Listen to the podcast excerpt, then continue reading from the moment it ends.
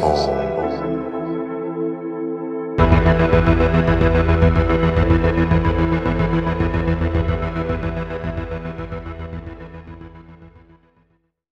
what's up, listeners? My name's Tyler, and you're listening to Horror's Home Podcast. Today, I'm going to do something a little different. Instead of going through the plot, I'm going to be doing a spoiler free episode for the new movie Megan. Gemma, a roboticist at a toy company, uses artificial intelligence to develop Megan, short for Model 3 Generative Android, a lifelike doll programmed to be a child's greatest companion.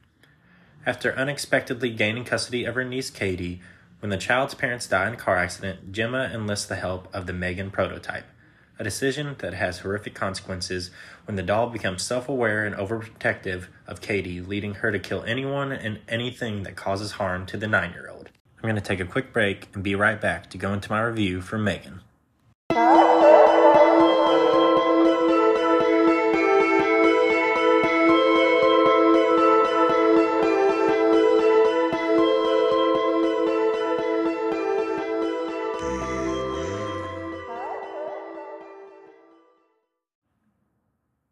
Megan was directed by Gerard Johnstone and written by Akela Cooper and James Wan.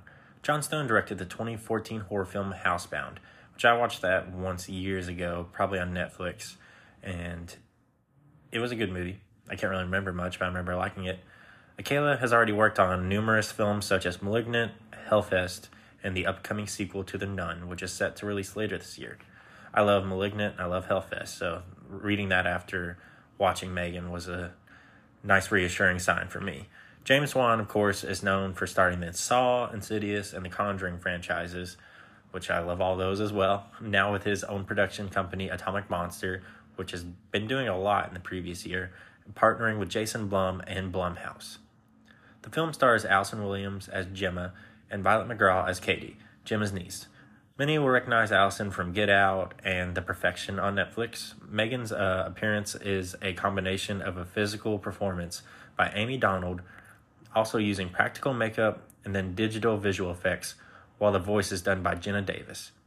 Recall seeing the first look for Megan and James Wan's involvement, as well as some kind of quote that said like how Megan was going to be the new killer doll to compete with Chucky. Clearly, that's like an exaggerated statement, James Wan working on the film alone intrigued me. Plus, Megan does look creepy. The trailer came out, and I was like, okay, this could be something. To start out with the movie, like the tone, it can be all over the place at times. It opens up with a silly scene mocking a toy commercial, and then takes it to like the initial problem involving Katie and her parents dying. Follow that, we see like a kind of monta- montage introducing Gemma's work where toys are made observed and interacted with by children and the workers there. First 10 minutes, a bit back and forth, almost going for comedic in some ways.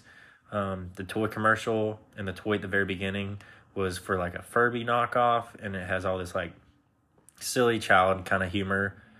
Uh, the comedy kind of runs throughout the film, but in between, there's a lot of foreshadowing, a lot of tropes and cliches that you'd expect the scenes tones themselves depend like on the characters that are in them and their interactions with one another.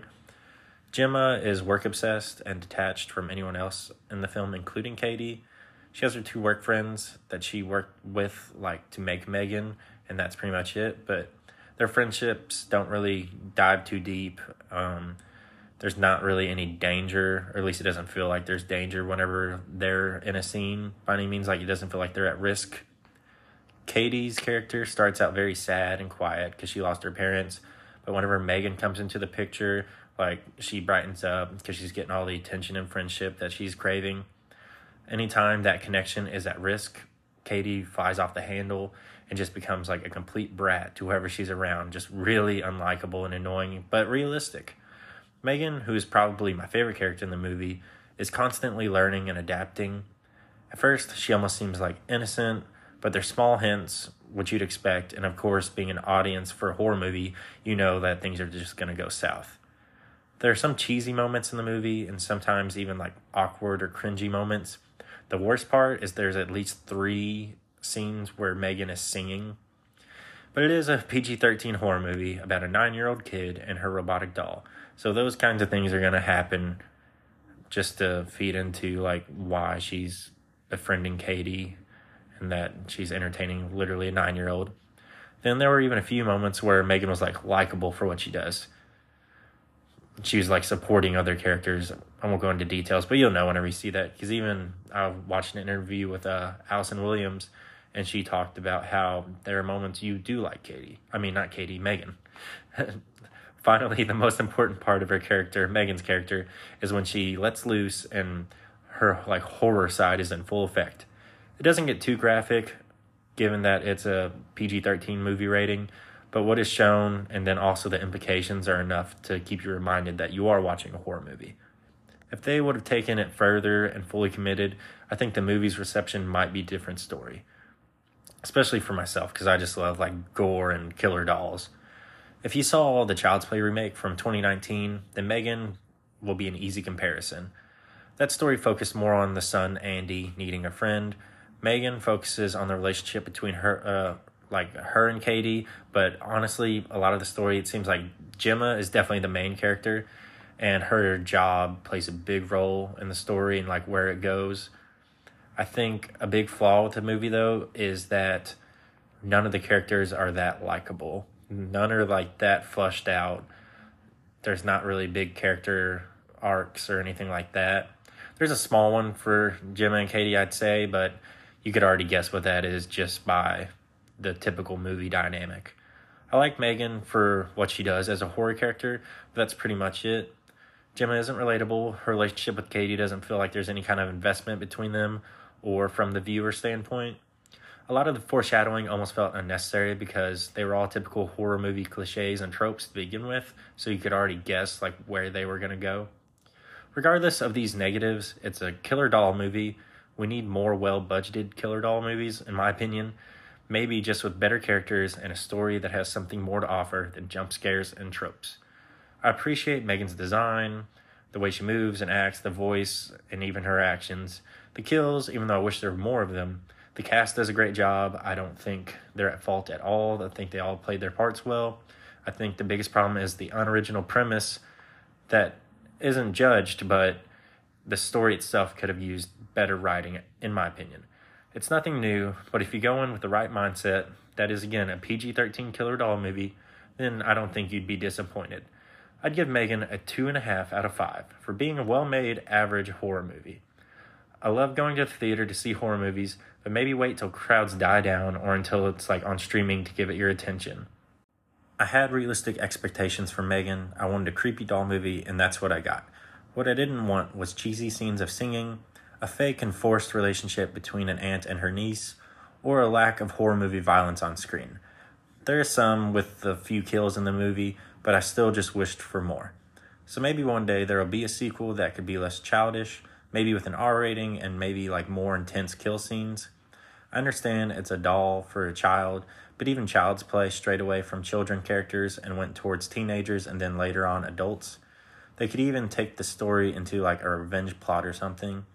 Megan's already making money at the box office and getting good critic reviews, so regardless of my average rating, I'm happy to see that it's doing well.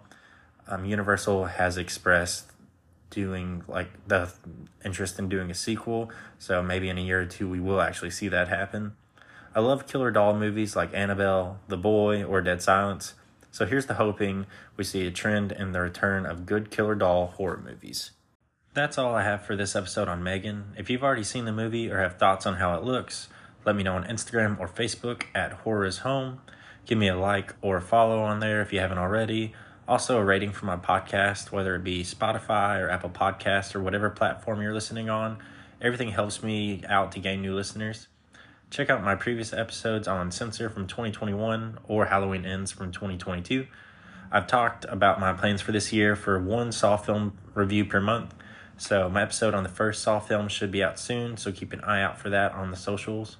Um, also, I just did an episode on regression, the 2015 psychological mystery starring Ethan Hawke, and that should be out in the next week or two. Let me know what else you all want to hear. Until next time, my name is Tyler, and thanks again for listening.